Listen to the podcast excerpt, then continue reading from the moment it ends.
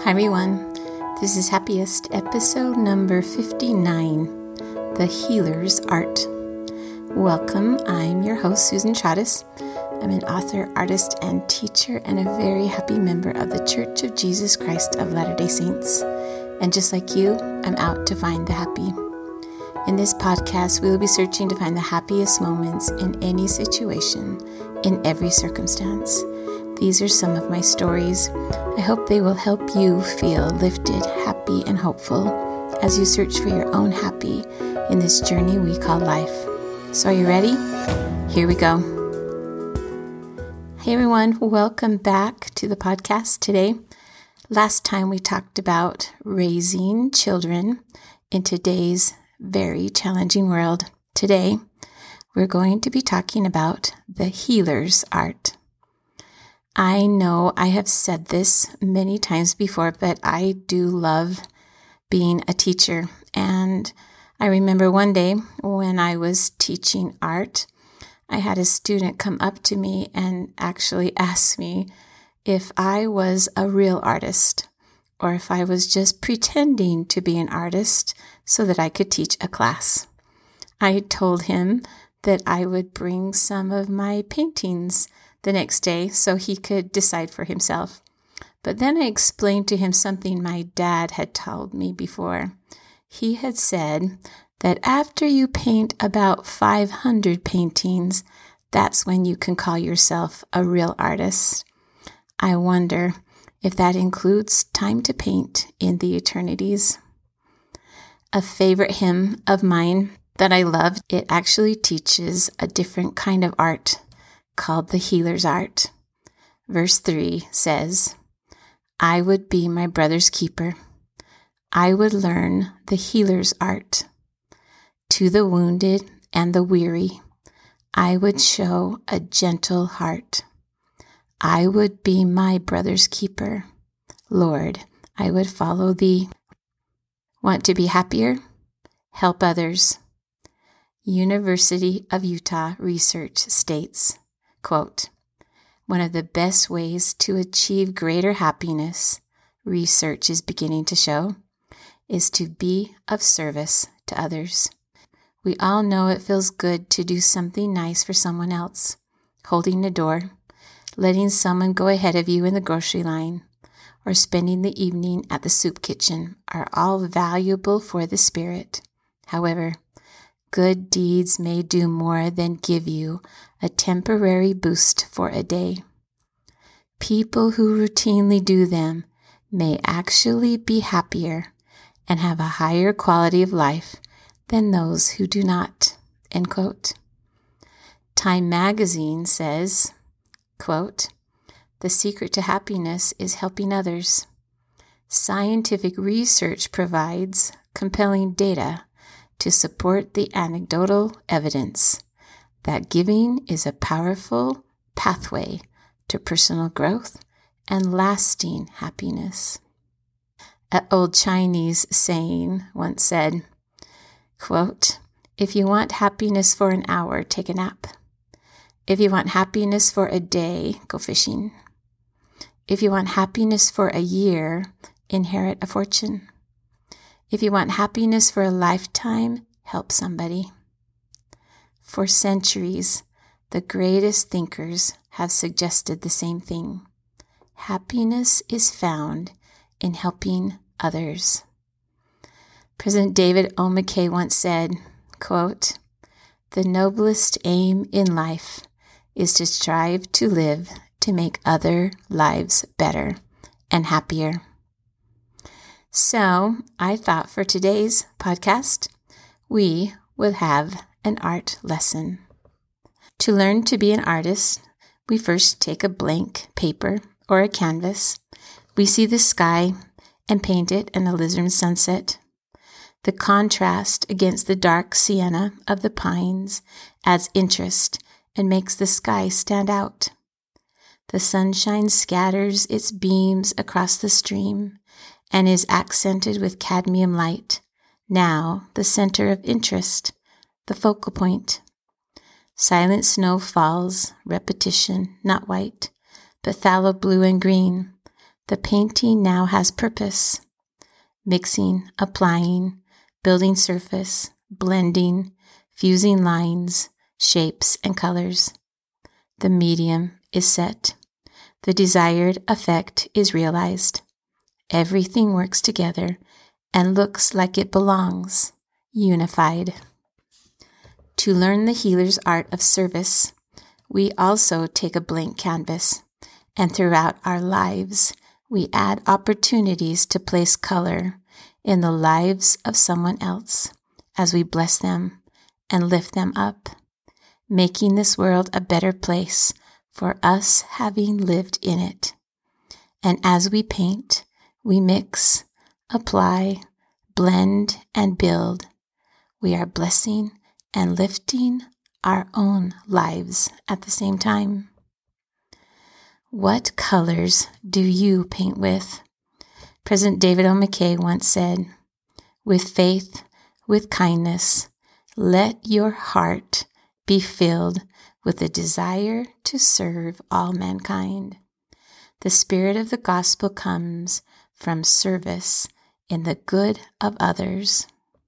We live our lives most completely when we strive to make the world better and happier.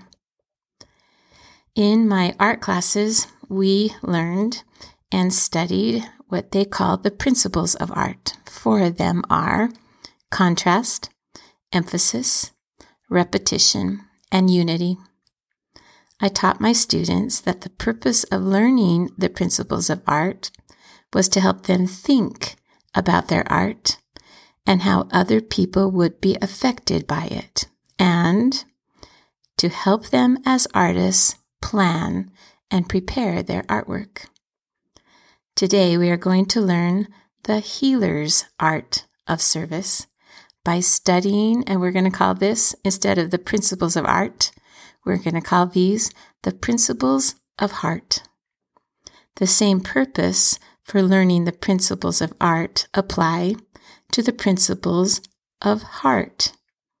We are going to think about our service and how other people all around us can be lifted and helped because of what we do. And we are going to make plans for more of our own healer's art. The four principles of heart are contrast, emphasis, repetition, and unity. Number one, contrast. As a principle of art, it is used by an artist in a painting to make things stand out, light against dark, or opposite complementary colors that are painted right next to each other. Contrast, as a principle of heart, is used when we can contrast self with the needs of someone else. Human nature leads us into self-preservation mode and survival of the fittest. Service leads us toward understanding of another's needs and turning our actions into selfless instead of selfish. Number two, emphasis. As a principle of art, it is used to create a center of interest, a focal point, where all other lines and movement in the painting lead to. As a principle of heart, we give emphasis as a focal point and focus on the Savior's example of giving service to others. Jesus Christ gave his all to teach us the principle of service. In Matthew twenty-five, verse forty, the Savior said, "Inasmuch as you have done it unto one of the least of these, my brethren, ye have done it unto me." Principle of heart. Number three, repetition. As a principle of art, repetition. Number three, repetition as a principle of art is used to give a painting movement and rhythm. The movement is not just the action done inside the painting, but the action the viewer's eyes do as a well-planned painting will hold your interest and carry your eye throughout it. As a principle of heart, repetition is used as we put our hearts into action. Service is love in action.